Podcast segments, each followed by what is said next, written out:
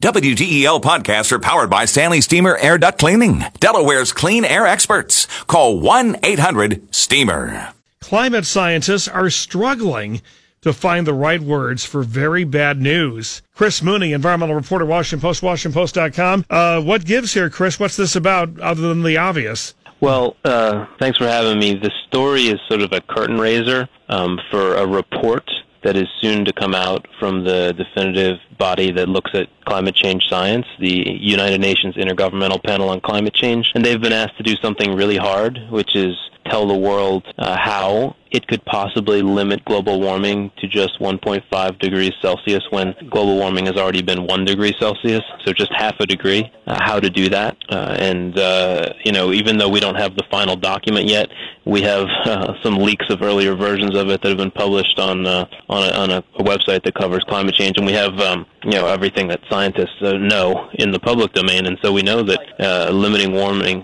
in this way is going to be quite hard. Well, you know, apart from people who deny climate change at all or deny a human component to climate change. There's always been the argument on, on the other side that the cost, the ability of humankind to really deal with it uh, definitively, uh, is beyond our economic and uh, political ability. That it is not that they don't recognize there is a problem; they don't think we have the ability to uh, overcome it realistically. Right. No, that's that's certainly uh, an argument that's often made. Um, what what advocates of doing something would say is that yes, there are costs to taking action, um, and then there are also costs to not taking action because depending on how bad the the scenarios are, there could be pretty big costs to human communities and also things that you can't really put a price on. Yeah. Uh, so, but, you know, the problem always is it's like being in an earthquake zone where you could have a really, really devastating earthquake, but you don't have one occurring on a regular basis, so there's very political will. I'm thinking of the midsection of the country, the New Madrid fault zone,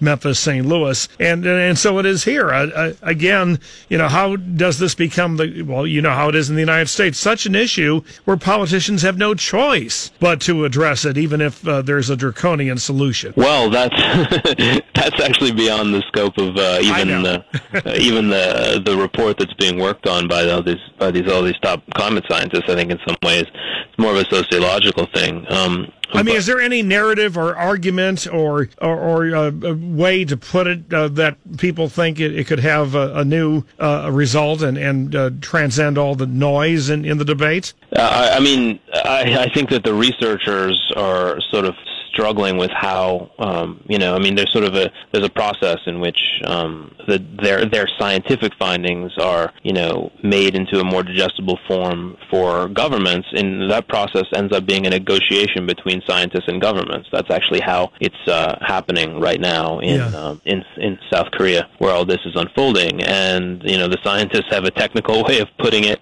um, and you, you got to translate it in English. Okay Chris we'll talk some more after the report comes out. Thanks. Okay